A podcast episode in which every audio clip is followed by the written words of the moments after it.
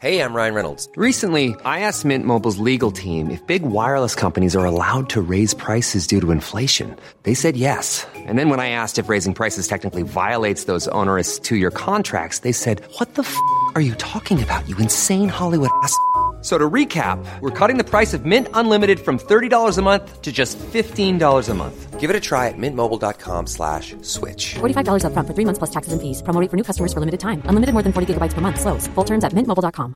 Ever catch yourself eating the same flavorless dinner three days in a row? Dreaming of something better? Well, HelloFresh is your guilt-free dream come true, baby. It's me, Keke Palmer. Let's wake up those taste buds with hot, juicy pecan-crusted chicken or garlic butter shrimp scampi. Mm. Hello Fresh. Stop dreaming of all the delicious possibilities and dig in at HelloFresh.com. Let's get this dinner party started.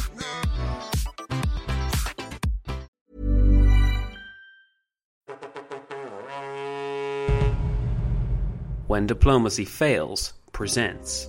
Hello and welcome to When Diplomacy Fails. Hey guys, welcome to When Diplomacy Fails. Welcome to When Diplomacy Fails. Hello and welcome to When Hello and Diplomacy welcome to When Diplomacy Fails. A project five years in the making.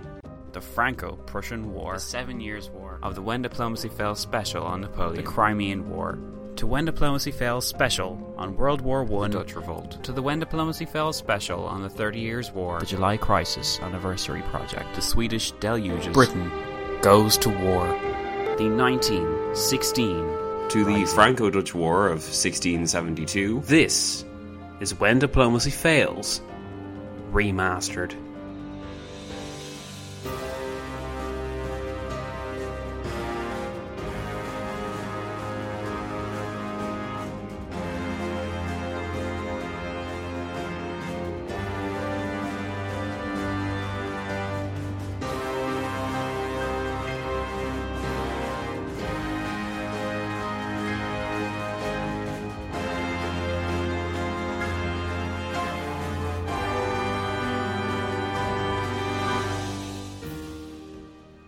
Well, hello there, history friends. Welcome to another collaboration episode with another special guest. Today I am joined by Robin Pearson from the History of Byzantium podcast, which is obviously a good thing because if you know your history podcasting, you know Robin Pearson. He is consistently one of the most popular history podcasts out there. He claims to have inherited the mantle from Mike Duncan and says that that's why it's because he's standing on the shoulders of giants, which course we get into, but I would argue that he's a very, very good podcaster in his own right. And if you've, well, I don't know, guys. I mean, come on. If you've never heard of Robin Pearson, there's not much I can do for you, but I can send you towards his podcast. Go to thehistoryofbyzantium.com and you can check out what Robin Pearson is doing right then and there. Okay, so what's in the box? What's going on in this podcast episode and why should you guys care? Well, let's just say I have a lot of questions about diplomacy in the Byzantine age and Robin Pearson has a lot of answers for me. So yeah, it's probably one of the best structured collaboration episodes out there and that's because, well, we just, we're great, let's be honest. Anyway, you can be the judge of that, guys. I really hope you enjoy it, and I hope you guys will let me know what you thought about it because, well, that's why I do this kind of thing. I want to know what you thought, and I want to make sure that you are enjoying these collaboration episodes because I know in a way they're a bit different from what I normally do, but hey, it's nice to do something different for a change. It's nice to stretch. It's good to stretch and get out there and maybe do things you're not necessarily comfortable with because you'd rather be talking by yourself. But hey, I think the result says everything about it. So without further ado, I hope you enjoy this collab episode. Thanks, guys. You're all awesome. Enjoy.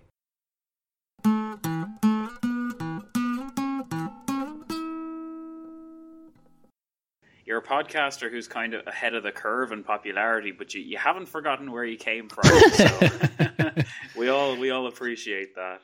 Uh, no problem at all. Well, you know, I, I'm I stand on the shoulders of Mike Duncan. uh, Yeah, you know, in terms of people having an investment in Roman history. So Sure. I'm I'm very aware, and I'm also because I'm a podcast listener. Mm. You know, and have like 30 on the go. You know, I'm always keen for new podcasts. So I've never thought, well, you know, I don't want these guys to to do well because they'll threaten me. I always think no. I, I always want more of good podcasts. I, so I think no, no. The better, the better to work together. Absolutely, absolutely. And and Mike Mike Duncan never replied to my email, so so whatever. Oh, yeah. I mean, he, Not bitter. No, he, never replied to mine. You know, in the first place, sort of saying, "This is my plan. I hope that's okay." Like, I got no reply. It was only whenever you know, four years later, when he'd obviously heard who I was, that he replied. So Oh well, that's Yeah. yeah. Apparently, he's just bad at replying to emails. I heard. yeah, I, I, I imagine he gets lots. Um, Yeah, I'd say so. yeah. Ah, well. Okay, history friends, this is a surprise, in, in many ways, collaboration episode between myself and, of course, you may have noticed from the title, Robin Pearson from A History of Byzantium. How's it going, Robin? Very, very good. Hello. I feel like I should be singing happy birthday to you. Fifth birthday of the podcast. Yes, indeed. Yes, indeed. We're we're running wild. We're going crazy. I mean, I haven't even gotten a birthday cake yet. I'm I'm quite upset, but I'm sure I'll find a way around that. But maybe the next best thing to a birthday cake is having yourself on. So you're very welcome.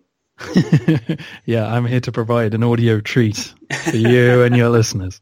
Absolutely, absolutely. That's why we're here. So, got loads of stuff, loads of really exciting things, I think, to run through that really relating kind of the theme of when diplomacy fails, which obviously is diplomacy and international relations and all that kind of stuff, relating it back to, well, obviously your niche, which is, of course, Byzantium. And I love being able to do that. Like, for example, with Kevin Stroud for History of English, we did like diplomacy, but we related it to kind of the origins of, of certain terms in diplomacy in the English language. So I think the best way to start this off, I mean, the position, the geographic position of, of Byzantium, I mean, we know it fell in 1453. At least that's that's a kind of very tragic date that kind of sticks in my mind. It still feels too soon to me, but as as a city that's kind of constantly under threat from like east and west, if you like, how did how how like what kind of diplomacy did it employ to kind of defend itself from its less civilized neighbors, say? Well, yes. for, for those who don't know, when we talk about Byzantium, we're basically talking about Constantinople, now Istanbul. It it indeed is is geographically located next to the Balkans and um, basically was um, targeted by tribes coming down from the steppe lands that run from China down to Hungary for a thousand years, pretty much. Um, you know, the city was founded in 330 AD, and as early as 378, um, the Visigoths killed an emperor in battle and marched on the city. And a century, Right. a century later, Attila the Hun was there too, and it pretty much continued from there. So yeah, the uncivilized neighbors were all coming from the north, and the main, I would say, the main thing you need to know is is about the walls of Constantinople. It's a strange place to start diplomatically. The walls of Constantinople were famously thick and high, and there are three sets of them going higher each time. And that's basically what starts their relationship with less civilized nations that, that they're saying there's no way you can get over those walls. And, and usually these tribes didn't have sophisticated siege engines and, and more than that, didn't have the logistics to keep feeding an army that were going to besiege the city. Sure. Uh, And so that's your relationship is they're going to come and raid and ravage all that land that's now, you know, 15 different countries in the Balkans and large parts of it were were under Roman control, under Byzantine control for that thousand years. And so then you have to negotiate from there. How can we how can we survive? How can we have a relationship given that uh, we know different peoples are going to come down and raid, but they're not going to threaten us directly. So the the next step for from a Byzantine point of view is just to pay them not to come. Um, it's, and it's um, you know it's a it's a it's a way that diplomacy does go on. You know, you think today about aid packages coming from the United States to various places and or arms deals going on. So that you know it's more indirect today. But back in Byzantine times, they just literally said, "Let's send them a wheelbarrow full of gold coins and say, look." It, here's the money you think you're going to get by coming and smashing people's doors in and taking it. Just take this and don't bother coming. Um, that's its most basic basic way of paying for peace, sort of like protection money. And then you might get a little bit more subtle. You might say, all right, we'll pay the neighbors of this tribe we think are threatening us to attack them. So we'll send them the wheelbarrow full of money Ah. And they can uh, hit them from behind or when they least expect it. So there's there are indirect ways. The oth- and then in let's say you don't pay protection money, you put them on the payroll. So this was particularly true for um, the Armenians who lived at the other end of the empire in the uh, eastern Turkish mountains, we would call them now. Um, but yeah, loads of Armenian princes up there were given, you know, here's your robes of state and here's your new title yeah, and here's your salary for the year. Now guard that mountain pass and we'll call you the general of, you know, whatever. So, and then obviously once you've got someone hooked on getting an annual salary, it's easier to, to tell them what to do Sure. so yeah, I think I think those those are the ways to use cash, and then you can get they got a little more sophisticated the closer a tribe became to Constantinople. So the, the most famous example of the was a tribe called the Bulgars. Who you can you can see where this is going. Those of you who know Yeah. your modern uh, geography, you know they moved into the area just outside Constantinople, and they didn't budge, and they kept beating the Byzantine army in battle. So the the stage was set. How are we going to live next door to these people who are so different to us? So they the Romans tried to convert them. You know, this uh, Byzantine clerics and monks started translating the Gospels into the languages of people living in the Balkans. A lot of the people there, yeah, a lot of the people there were were Slavic, and this wasn't necessarily like a a a master plan. It just kind of worked out this way. You know, genuine uh, evangelical clerics, you know, wa- wanted to convert people, and then it ended up working out as a, a tool of the state. And so ev- eventually the Bulgarians were converted, and of course that meant that Byzantine priests were going to work there, and so you had sort of spies unofficially, people working for your interest, trying to make them you know, more like you, which again, I think you can see modern parallels today. If you set up a international monetary fund Yeah. and, and you, you know, it's telling people how to organize their economies, you're, you're essentially trying to make states operate the way you operate. And that's how Christianity functioned in this context. And then I think the, I think the final thing that was attempted was, uh, marriages, which is a, is a classic of medieval times. Uh, you send us a bride for the emperor or in rare cases, we'll send you an imperial princess, and hopefully that will lead to good relations at the highest level. So I'd say those are the main strategies for keeping peace with the, the less civilized nations that the Byzantines ran up against. I think just one issue that I would I would always love to know about that the whole thing of like paying people to stay away. I mean, we know that it backfired tremendously when they tried to pay off the Vikings because the Vikings were like, "Look at all this gold. There must be more where that came from. Let's find out." So, do you know of any kind of cases where that happened with with the likes of a, a, tribe maybe that thought, "Oh, this looks interesting," kind of thing?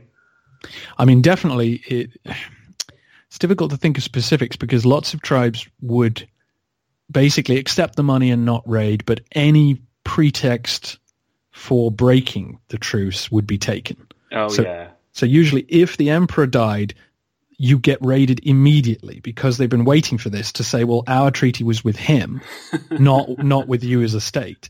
And sometimes that wasn't even a trick. You know, sometimes in tribal societies, that's from their point of view, that's true. They have no bureaucracy, so they say, look, we made a deal with your with your leader, and he's gone. So here we come. And certainly, the the I think Attila Attila the Hun received the most money from the government of Constantinople, and they they sent him money with people who were there to try and assassinate him, and they failed.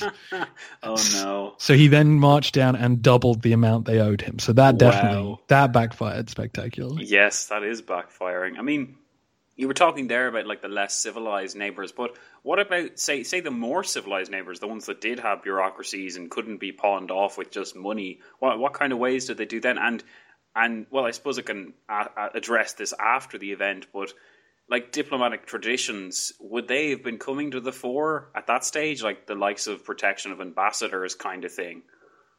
Yeah, absolutely. So turning to the east, so if you think about Turkey today and you look to the borders there. That's where the Byzantines' more civilized neighbors were. The Sassanids. Exactly, the Sassanid Persians, and then the Arab Caliphate following that, and then finally the Turks. Yeah, all, all of those states had big bureaucracies, just like the Byzantines, and the the two sides were usually at war. The, so this did require a more complicated diplomatic process. And so, yeah, here we see uh, much more familiar modern diplomatic techniques. There weren't resident ambassadors, but ambassadors and envoys were often sent by either side to discuss a truce or to discuss any kind of deal like that. And on some occasions, official peace treaties were drawn up. And so these meetings were just like we'd have today. There'd be great care shown for the welfare of the ambassador and Yeah. his team, and he'd be entertained and feasted. And there would be teams of translators to make sure everyone was on the same page. We have one, it- often these texts don't survive, but in one case, a very big treaty in the 6th century um, between Justinian and Khusro, the Persian king of kings, who are both very big names in their Ah, okay. in their respective histories. Yes. And the bit of that treaty that survived is it kind of tells us that the translation process was really complicated. It had to be done several times to make sure that the intensity of wording was accurate. Um, i- in terms of I don't know how how much how much latitude you were allowed if you know some trader you know in the designated trading spot may you know committed a crime who's who would be punishing them and which side all these sort of things just like you would get today. And and the bit i liked the most was they had to agree on what to do about leap years. Uh, because the idea was well if we put like say um, this treaty is for three years and then there's going to be a leap year in there they were a bit worried that the other side would then invade the day before the other side were ready because you know the, they'd say well it's not that we didn't do anything wrong you didn't mention leap Wow. years. So there's there's that you know again it's not that that's not you know i suppose that's the sort of thing you'd still discuss today but that's kind of an amusing technicality. D- there's an interesting dichotomy. Today you know because of the nature of technology war breaking out in most states is kind of a big deal and ends diplomatic niceties whereas the relationship be- between the caliphate uh, and the Byzantines in the Middle Ages was a state of perpetual war, with the, the caliphate sending raids annually into the empire. And so on one occasion, a truce was agreed while the Arabs were, you know, quite near Constantinople. Quite, they'd already advanced all the way in. Envoys were sent. They agreed a truce. So now the Arab army needs to march all the way home, and mm. they've been raiding all this way. But now we're friends. So the the Byzantines send word ahead saying to the you know farmers on the road, "Can you bring your goods to the side of the road to sell to the Arabs?" Well, a week Wow. ago, the Arabs were coming to my farm and kicking the door in and taking it, but now I'm being ordered to go and sell it to them. So you get yeah, this is a bizarre levels of uh, formality in between, you know, horrible things happening. Yeah. generally diplomatic traditions you know obviously we hear examples of where ambassadors got locked up because there was some kind of suspicious behavior going on or whatever. But generally uh, you would have diplomatic immunity and you'd you'd protect people because you didn't want bad things to happen. So yeah. Okay, that's a fairly well-rounded. I like the idea of there being like the Byzantines kind of just sitting there atop their throne in Constantinople and being like, "Oh, they're civilized, they're not civilized," kind of thing. But I always kind of wondered how they would have looked at like the Western Roman Empire, and I think the idea that the empire kind of split in half and there were these two independent halves that always really fascinated me, and I've always wanted to know more about the diplomacy between the two halves. So now that I have you on, I just can't resist. how would you how would you kind of describe the diplomatic relationship with Western Europe? I mean, was there any kind of like affection or or like admiration? Was there any kind of like romantic idea of oh, we're still Roman, we should just cooperate all the time, kind of thing? It's it's an excellent question. You know, it's it's a funny one because the two sides kind of met in Italy. Still, the, the, the Byzantines held Sicily for a long period and and had little colonies on the sort of heel and toe of Italy. In between, the Balkans was kind of this sea of Slavic people and, and Bulgarian people. If this is sort of just a what if situation, if if the Byzantines had maintained control of the Balkans and had had sort of it had remained full of Byzantine people, I think the relationship would have been much stronger. But once it was gone, all the dialogue kind of happened in Latin and in Italian in Italy, and then ships had to travel all the way around the Balkans to Constantinople, and Right. so there, the, this dislocation is is what caused a lot of problems. So yeah, i initially uh, there was a sense that from Constantinople that the, the Franks, who were kind of the big power in in France and, and in bits of Italy, that they were kind of fairly close to being barbarians, but at least they were Catholic. At least they were, you know, of the correct Christian faith. Yeah. And I'd say as long as that dynamic lasted, the Franks did did have I wouldn't say affection but respect for the Byzantines. They they viewed them as a more sophisticated state, and they would borrow um, dress and ceremony and nomenclature and coin designs and things from Constantinople because they they recognized that that world was was grander than their own. A few attempts at marriage alliances, a few joint military operations against sort of Arab pirates, but fairly Yeah. low level. So the, the relationship was a little bit affectionate, I'd say, up until uh, 800 AD, which is when Charlemagne was crowned Roman emperor by the Pope in Rome. yeah. And this caused a lot of ill feeling in Byzantium because they didn't call themselves uh, Byzantines. That's a modern term. They call themselves Romans. And so even in another language, someone saying, I'm the emperor of the Romans sounded to them like, you know, me saying I'm the king of France. Like, Yeah. you know, you're, you're making a claim on my people. Whereas to the, to the Franks, the, the Roman emperor was, you know, like me saying I'm Viceroy of India. It's a it's a Yeah. thing that doesn't exist anymore. It's just a title. Of course. And so yeah, that that's where the relationship started to sour. And of course, at the same time, the Charlemagne was so powerful that in Constantinople it, they were beginning to realize that the West was growing again as a threat, a potential threat to their interests in Italy and wherever.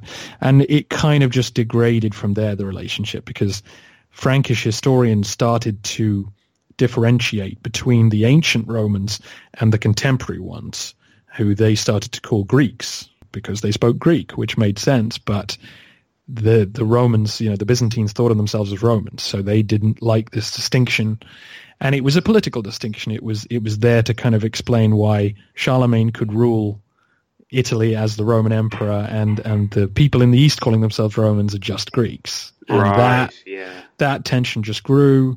And as Western European kingdoms became more strong, uh, economically and militarily stronger, they started to deal with the Byzantines as they would any rival power, and no longer had that sense of respect and um, admiration for them. And this all culminated in the Fourth Crusade, where the Western troops sacked Constantinople. So yeah, it's uh, just growing more acrimonious each Yeah. year, uh, basically. Yeah, yeah. Well, I was actually going to mention that. I mean, when it comes down to the likes of like kind of traumatic events in Constantinople itself, I mean, that really stands out to me. But it stands out to me as a kind of, I suppose it wasn't necessarily Constantinople's fault, but I had this idea that the, that the Byzantines kind of sucked at diplomacy in a way, and that kind of stood out to me. That like this crusade somehow ends up sacking their capital, like was that I don't know. Can that be called an example of sucking at diplomacy, or do any other examples kind of spring to mind? Yeah, I mean, you you could definitely say that that's bad diplomacy. The Romans, the Byzantines, were very wary of Western powers. They recognized fairly early on that the the Western powers didn't have to face the same enemies they did. That that they were under threat from the caliphate for a very long time, and and they, you know that was a serious threat. That was like living through the Cold War, you know, where you really did believe if things went wrong, you might be wiped out. And Sure. they knew when Western armies and um, you know the Normans came and and and uh, sort of started uh, sniffing around the Balkans and things. They thought, well, you know, these guys have got everything to gain and nothing to lose, and so yes, unfortunately, the the weaker the, the Byzantine position got, the more they had to rely on on the Crusaders, and it, and it ended very badly. I think up to that point, the the fact that the Romans had survived against huge odds, mm. um, you know, being under assault for century after century, but surviving suggests they were pretty good diplomatically. They they definitely had enemies who had uh, moments where they sucked. Uh, um, I think the best example would be the the Vandals, who give us our modern term, of course, uh, vandalism from sacking Rome. They migrated to Africa, to to modern sort of Tunisia, and they were enjoying, you know, being overlords of a of basically a Roman province, mm. and then they did, they decided to persecute the Roman population, and it's kind of an ironic situation because they justified it by saying um, we're just behaving like true Romans, who of course had persecuted any form of Christian heresy out of the empire. Yeah. Well, the Vandals were the, one of those heretics. They were Arian Christians. So they decided, let's persecute our native Roman population ah. into believing what we believe. Yeah. Um, and that, of course, prompted Constantinople to send an armada against them. And when they did, they weren't on the lookout, and half their army were away uh, in Sardinia, and they got wiped out. And oh. so they uh, they provoked their own destruction and then didn't see a massive navy coming towards them. So that was that's about as bad as uh, diplomacy as you can get, I think. Yeah, yeah, that is it is it is pretty bad, all right. I mean, on, the other end of the scale, though, and maybe to lift the mood a bit, do any like any other Byzantine era powers stand out for like good reasons? Say they were better at diplomacy or, or particularly cunning in any kind of way? Yeah, definitely. I think the, the Bulgars, who then became the Bulgarians, had a series of very good, strong rulers during the period where they converted to Christianity. And they, they, they had Khans before they then became Tsars. And yes. So the last Khan and the first Tsar, as it were, was Boris. And he decided he was going to be baptized and kind of, you know, make his uh, realm a Christian state. And so he negotiated with Constantinople about sending bishops and building churches and what ha- what have you. And when he couldn't get the concessions he wanted from them, he turned to the Franks and said, "You send me missionaries then." And of course, when they arrived, the Patriarch of Constantinople suddenly said, oh, "Okay, we'll we'll give you a better deal." um, Boris was clever, and his son Simeon was also pretty good at negotiations. So he then he wanted a better peace treaty and so he accused the Byzantines of using uh, deliberately ambiguous Greek in the peace treaty, again, a bit like the leap years. Yeah. And because he spoke Greek, the, and this was sort of the thing that the Byzantines might do, he was able to get them to say, fine, we'll reword the peace treaty. And while they were doing that, he attacked them again oh. um, so that he could get, again, a better deal. Yeah, and I'd, I'd, I'd say that the Vikings, as you say, were pretty good too once they settled in Kiev, we kind of call them the Rus um, mm. before they become the Russians. And they, similarly, they would launch a huge naval expedition against Constantinople and scare the bejesus out of everyone. And then, like two years later, their ambassadors would turn up saying, "Oh, that was nothing to do with us. We're very sorry about that. But how about we discuss, uh, you know, a trade agreement now?" Yeah. You know, and then that'll help us stop that sort of thing from happening again. So yeah. wink, wink, nudge, nudge. Yeah, exactly. So, so they're pretty good. good. Pretty good. Mm. I mean, to bring it all full circle, I, I, you mentioned the fact that they like they should be judged as at least reasonable because they endured for so long. But is it really fair to say that the Byzantines were overall good at diplomacy? I mean, they did some real stinkers, like, and they missed out on a good few opportunities. So, could you say that they were good overall? Uh, yeah, I I think I mean I, maybe I'm biased. I would say I'd still say yes because uh, to survive for over a thousand years under constant attack was pretty good. But uh, what I'd say is it, when you're looking at the long term of a state that survived for so long, I'd say it's less about being cunning and clever in the moment and more about being adaptive. I'd say the Byzantines were adaptive diplomatically. Um, mm. So when the the Arabs first sort of converted to Islam, the, it took the Romans a long time to believe that this was a real religion, which is fair enough at first because you know you've never heard of it. But they they kind of moved from thinking, well, okay, so they have some sort of pagan belief, to then you know reading the Quran and understanding it better and saying, okay, well, we think it's now just a heresy, but. Uh, Even on a budget, quality is non-negotiable. That's why Quince is the place to score high-end essentials at 50 to 80% less than similar brands. Get your hands on buttery soft cashmere sweaters from just 60 bucks, Italian leather jackets, and so much more. And the best part about Quince, they exclusively partner with factories committed to safe, ethical, and responsible manufacturing. Elevate your style without the elevated price tag with Quince. Go to quince.com slash upgrade for free shipping and 365-day returns. Life is full of what-ifs. Some awesome, like what if AI could fold your laundry? And some, well, less awesome, like what if you have unexpected medical costs? United Healthcare can help get you covered with Health Protector Guard fixed indemnity insurance plans. They supplement your primary plan to help you manage out of pocket costs. No deductibles, no enrollment periods, and especially no more what ifs. Visit uh1.com to find the Health Protector Guard plan for you. Quality sleep is essential. That's why the Sleep Number Smart Bed is designed for your ever evolving sleep needs. Need a bed that's firmer or softer on either side? Helps you sleep at a comfortable temperature? Sleep Number Smart Beds let you individualize your comfort so you sleep better together. JD Power ranks Sleep Number number 1 in customer satisfaction with mattresses purchased in-store. And now, save 50% on the Sleep Number limited edition Smart Bed for a limited time. For JD Power 2023 award information, visit jdpower.com/awards. Only at a Sleep Number store or sleepnumber.com.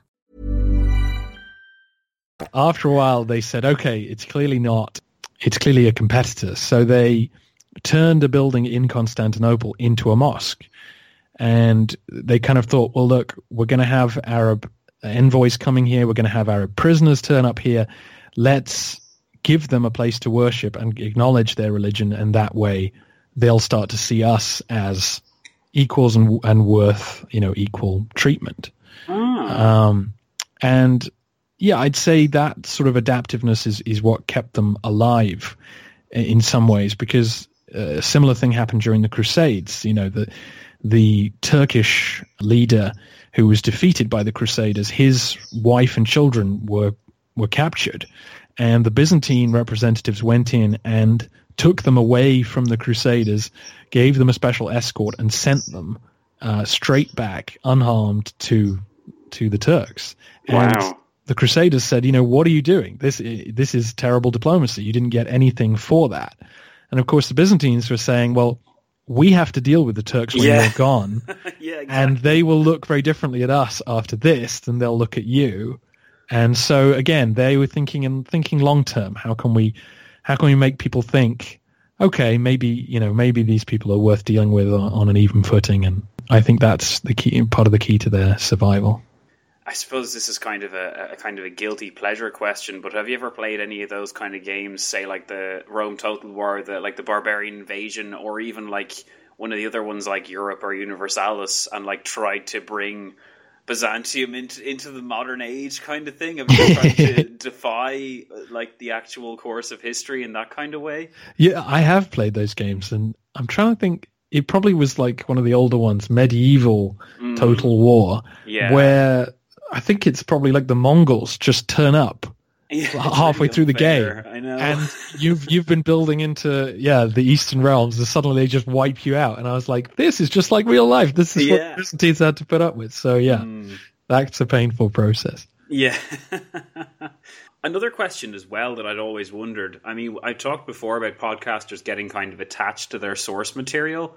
Like I was talking to Jamie Redfern about like a history of the United States and like asking him if like because he's British, does he feel a kind of twinge of maybe not necessarily sadness, but what to see the American Revolution be successful? Is he kind of like oh poor old blighty kind of thing? I mean, in the case of yourself, when you look at like the fact that the, the Byzantines endured for so long, do you feel a kind of element of, of sadness, or maybe maybe what might have been when in 1453, say? A listener asked this question, you know, kind of, do you sympathize with the Romans and do you take their side? And I mean, I think, I think the answer is definitely yes. And I obviously I try to be objective and I definitely lean toward historians who, who strip away any kind of praise and just look to, okay, what's the reality underneath this? Sure.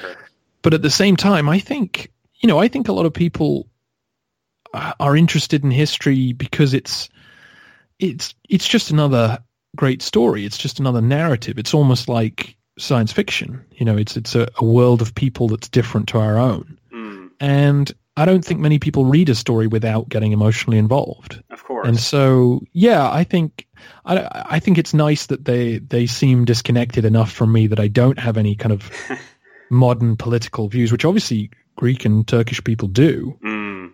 Um, but in a general sense, yeah, they're my home team, and I'm following them in this win win and loss record that they have, and and it is sad to see them lose and get wiped out. And I think, uh, in on a sort of more serious historical level, I think there's a huge amount that's very analogous to today. Just makes me kind of think this civilization that got wiped away could teach us a huge amount. Oh yeah, and I, and I you know, and I I don't mean in a prosaic, serious sense, even even in funny ways, just human nature ways.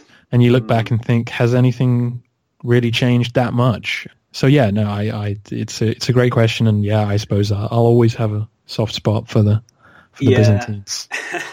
I mean, I suppose, like with myself, the benefit, I, I guess, of really, well, I suppose it's a blessing and a curse because on the one hand, with when diplomacy fails, I get to hop all over the historical map. But then on the other hand, when you latch on to certain eras for like specials or what have you, I do find myself getting very involved. And I mean, one good example I, I found was kind of the Russo-Turkish War, and it, it's kind of tied in, I suppose, in a little way because, well, I mean, th- those powers weren't weren't necessarily around back then, but I suppose the Ottoman Empire really in its in its genesis, while the Byzantines were in their decline, but the Russo-Turkish War, like in 1877, it's a very understudied war, and it's really kind of glossed over. It's just one of the many times that Russia and Turkey went to war, but a kind of sideshow in it. It's also known because Benjamin Disraeli was the prime minister at the time of, of Great Britain. And when people look at it, they often acknowledge that fact and kind of just move on. But the really remarkable thing about that war is that it's very similar to the situation in Britain during the First World War.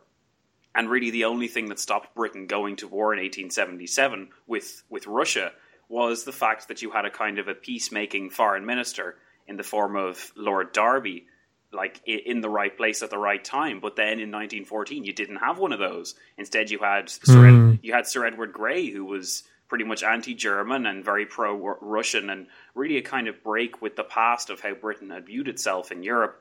For me, that that's just, that's really just an example of, of something I got involved in because I was kind of like, oh, I wish people knew more about this because it's a really good comparison and it can help us learn about what was missing from 1914. But yeah, I suppose there's there's pros and cons of having of having stories you you're stuck into essentially, but I suppose that kind of leads me to my next question. I mean, obviously it's a history of Byzantium and has to end eventually. So, were you to cover another podcast, what do you think you would cover? uh, it's a it's a question that comes up often. Um, yeah. usually from non-listeners. You know, Mm. t- I've explained my job to people, and they kind of go, "Yeah, but what do you do after that?" Uh, which I always think, "Hey, I don't, I don't ask you. Yeah, but what are you going to do when you know the insurance business crashes?" I don't Yeah. know. But um, yeah, I mean, I, the, I've got lots of ideas.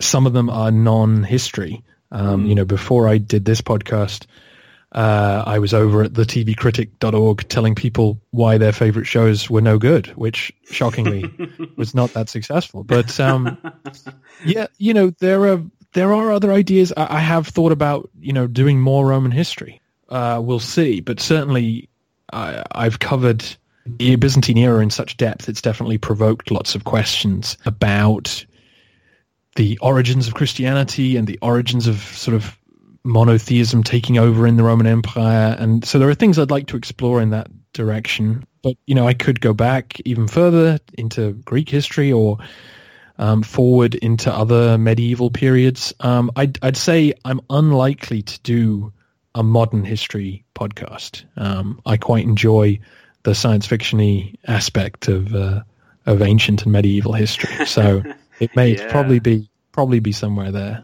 Would you be tempted even to just take a miniseries, maybe say of a power that was around at the time, and maybe take their story and break it down and go from the beginning to end? Say there was about four or five powers that were only kind of hanging around for two hundred years or so each. I mean, that's a that's a nice way to kind of hop around and maybe keep the Byzantine story alive for a while.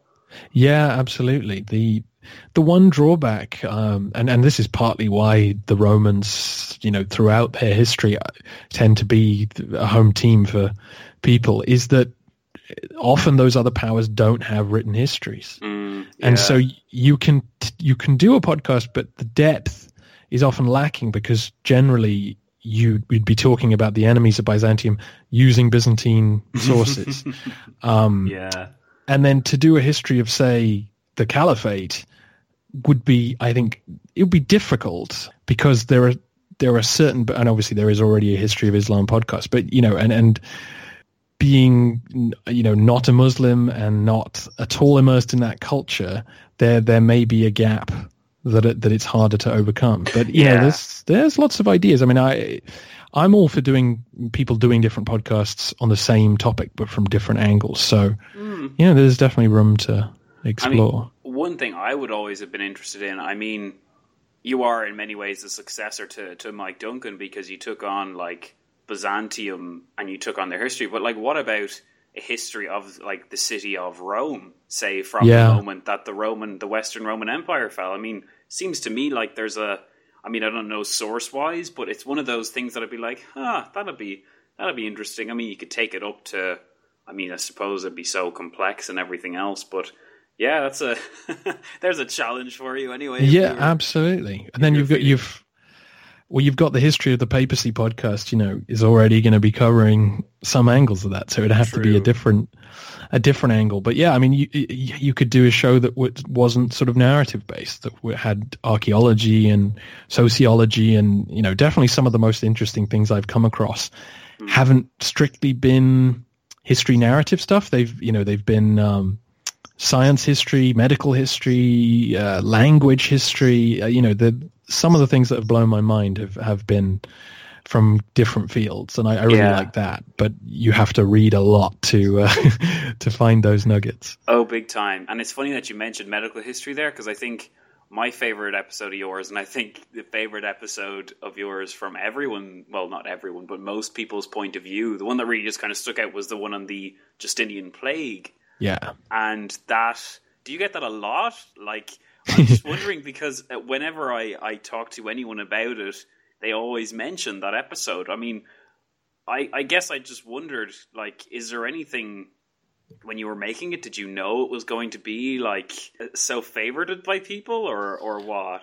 yeah. I mean, I am completely indebted to a book called Justinian's Flea by William Rosen, um, which when I, I my guiding stick with the podcast is if my mind is blown, then the listeners will be. And so, yeah, I read that book and was like, wow. And so I, I, yeah, I rewrote that episode something like five times trying to do it justice. And, you know, not being a science person, you know, I was very dependent on, on his book.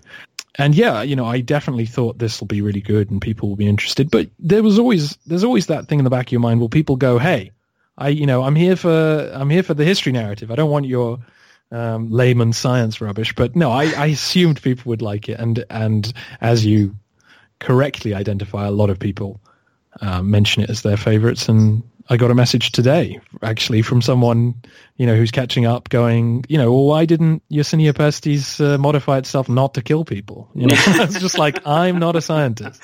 I can only tell you what it does. I can't tell you why. You mentioned about like basically using like not using that guy's book, but being greatly aided by that book. And I mean, I suppose it's safe to say in a way that people wouldn't necessarily have known about that book.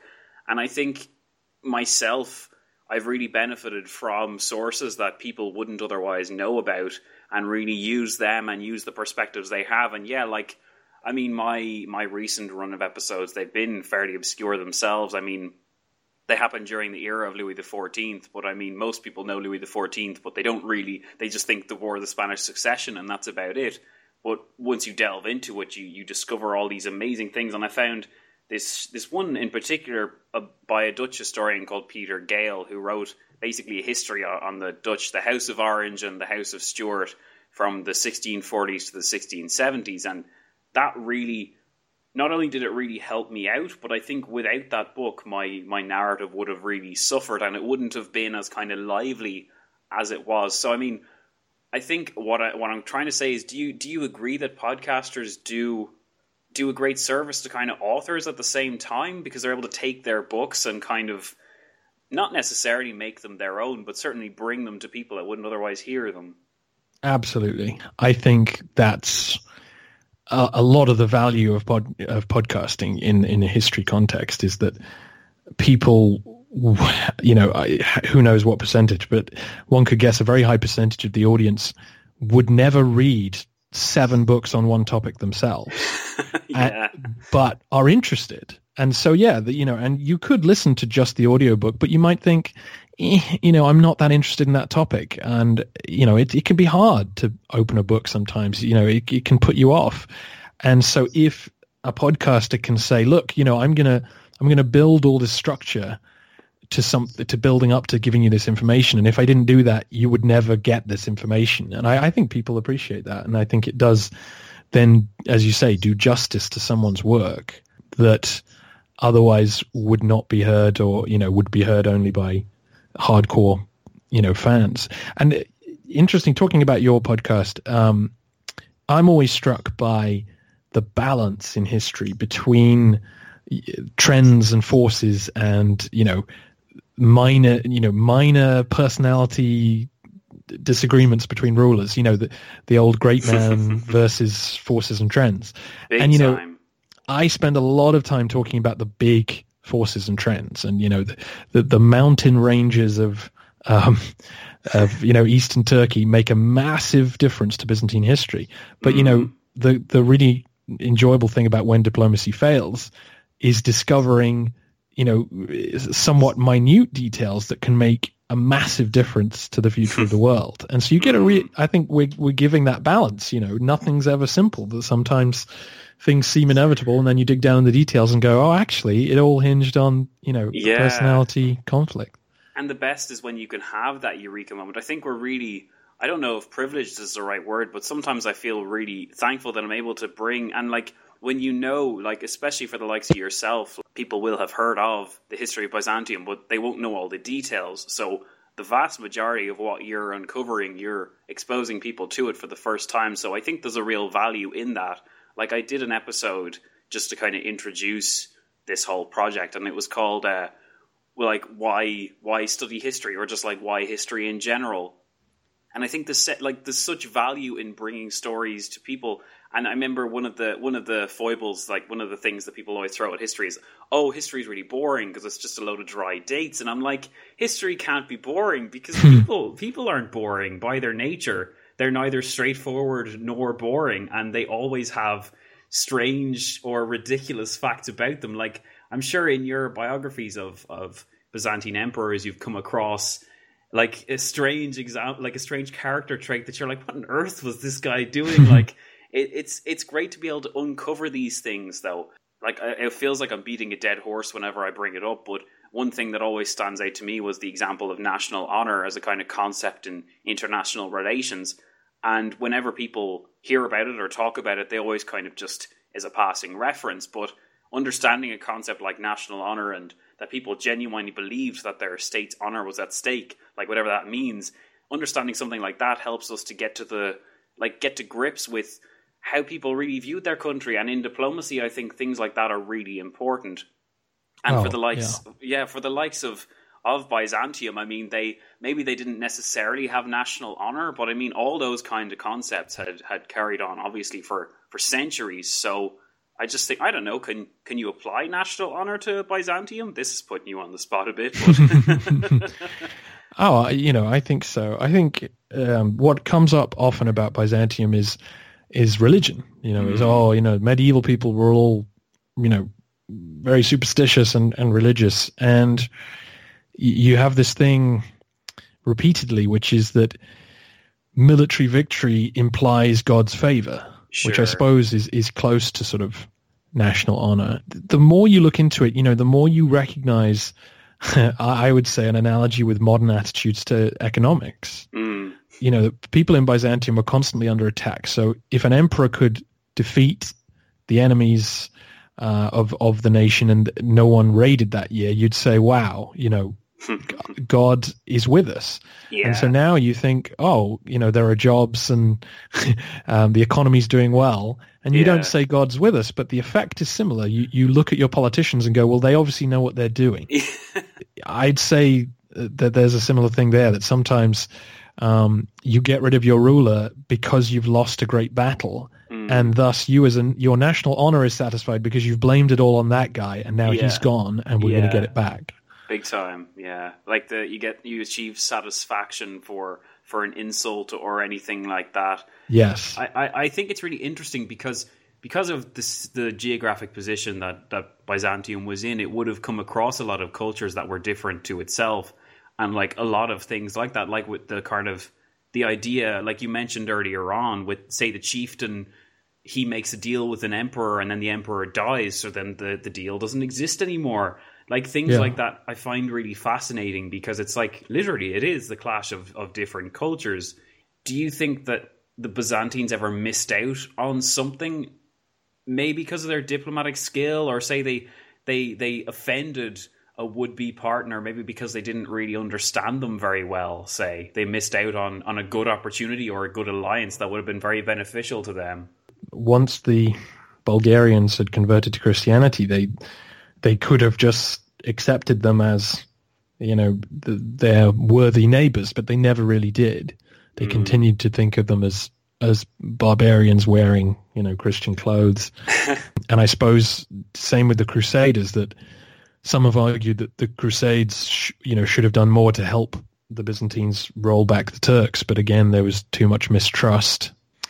But uh, interestingly, this question made me think of something slightly different, and it's it's still it's still to me about diplomacy, but it's it's actually in the area of religion and, and heresies. Um, the, I mean, the, the details are, are, quite complex, but the the Byzantines had a series of heresies amongst particular groups of people, often kind of ethnic groups. So here you have a situation where a group of people either under your control or just outside your borders believe something quite different to you. And that seems to me a case where really good diplomacy could have bridged the gaps and kept those people buying into we're part of the empire. And instead, mm. it was hmm. often a case of you are now unorthodox and you're going to be persecuted or yeah. you're going to be given a sort of ham-fisted compromise that actually makes you dig in deeper mm. on no we believe in something different and that i think could well be looked at as missed opportunities where they drove divisions between people who then never thought of themselves as Roman again. Yeah, yeah, that that literally is. I mean, that happened so much with the Ro- the Romans, full stop as well, and it was almost like they tried to resist it, and then rather than resisting it, they just kind of went full tilt, and then suddenly everyone was Roman.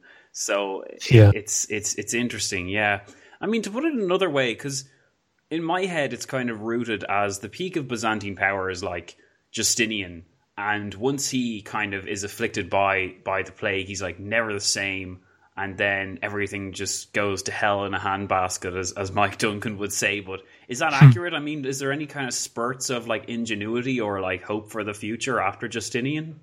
The period we're in now, as in 2017, anyone listening in the future, um, is the is the 10th century I'm covering, and this is where the caliphate implodes, and suddenly the Romans enjoy about a century and a bit of resurgence, okay. and they their diplomacy there is basically uh, expanding outward by trying to turn client you know people into clients, and then those clients into either semi-Romans or, or Romans, and so. Right it's it's not a it's a sort of yeah it's it's a diplomatic expansion I suppose Mm. um, trying to bring people onto the payroll and thus buying into the empire so that the borders are more secure but yeah I mean diplomatically nothing was as active as Justinian because he he was trying to you know get coups in Spain and in Yemen to, to work for his advantage. He was bringing, you know, people in Georgia and people in the desert onto the payroll. So yeah, he, he thought he could control the whole world through Yeah. his diplomacy. Sounds like a Byzantine Bismarck almost. Yeah, there you go. Ah, he's everywhere. Yeah, but I, I, I just wanted to bring up as well because you mentioned client states there, and the like. That's a good example of like a, like a very straightforward kind of Byzantine diplomatic practice. But whenever I think of anything to do with Byzantium, it always comes with like the adjective Byzantine, like uh, very, very mind-numbingly complicated. Its bureaucracy is ridiculous, even more ridiculous than Ireland's is these days. And it's kind of like I I look at the way like I look at what Byzantium is infamous for having an overblown, bloated bureaucracy. I mean, is that fair to apply to its diplomacy as well? And do you think if that is fair, do you think that might have negatively impacted its ability to like miss opportunities and all that kind of thing that we mentioned earlier? I think their their ego, their their sense of uh, themselves as civilization, as the center of the world, is probably Yeah. what what stood in the way of missed, you know, missing opportunities. Yeah, in terms of sort of uh, Byzantine practices, um, they definitely, uh, and I, I imagine other courts did this, but they they had a very formal, prescribed way of doing things when when ambassadors came to visit. Oh yeah. Um, we have a, we have a lot of details about visits in the 10th century where ambassadors get escorted into the palace, you know, down the main road of the city, and all these officials and soldiers are lined up, um, you know, to show their conformity and their obedience, and everyone's told what to wear and what to say, and then the ambassadors come before the emperor who doesn't speak. You know, he, he there are choirs there and organs, and every, everything's done in you know in an order. And the ambassador even has to say things. You know, he's given his card and told you say this, Wow. and so they have. so the small talk is all prescribed. Yeah. you know, and so he has this conversation with the official back and forth, all in front of the emperor. Everyone's standing still listening, and so yeah, these rituals seem very odd to us, and and sometimes they involved people shouting out, you know. You are magnificent emperor, or whatever, like twelve times in a row.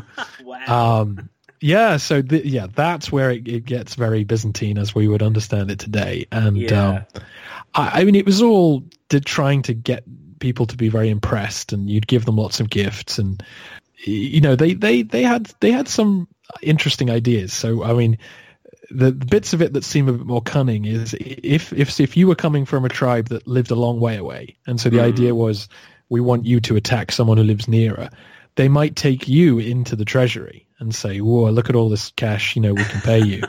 um, whereas if you were uh, from a tribe who lived next door and were going to attack, then you'd get the tour of the walls. you Oh, know, yeah. with all the guards standing there. Look at how difficult it would be to climb this. You know, so I think I think in between the, the formalized rituals, they they were they knew what they were doing. It sounds like they were very good at keeping up a facade as well. Yes. While all this went on, I suppose the appearance when you're facing down all these rivals, the appearance of strength is everything, really. Yeah, absolutely. Hmm.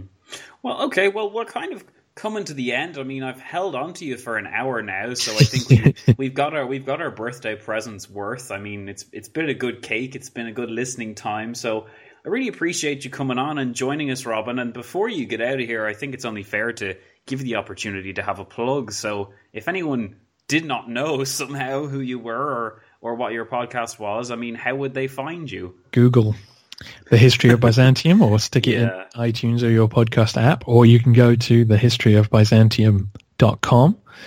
And uh, yeah, it's, um, you know, if you are, if somehow you've listened to this and you think, yeah, I, I'd be interested in um, checking out some uh, some later Roman history, you can start from the beginning and all the introductions. But if you want to jump straight to listening to bubonic plague talk, uh, then jump jump straight to episode 27, uh, The Walking Dead. Hear hear some gory details and see if you think uh, that's the sort of uh, world you want to inhabit for a few hundred episodes. cool. Yeah. Thanks so much for coming on, Robin. I really appreciate it. Uh, it's been a pleasure, and uh, congratulations on five years of podcasting, and here's to uh, many, many more. Here's to five more. Cheers. Alrighty.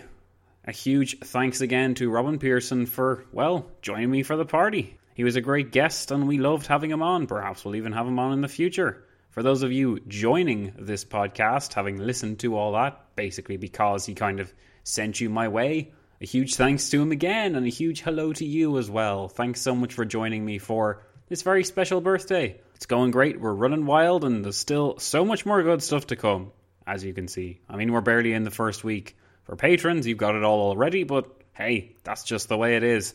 Anyway, guys, I'm going to take my leave now, so check out all the other stuff that's still to come. I'm sure you'll enjoy that too. Thanks for listening, guys, and I'll be seeing you all oh so very soon.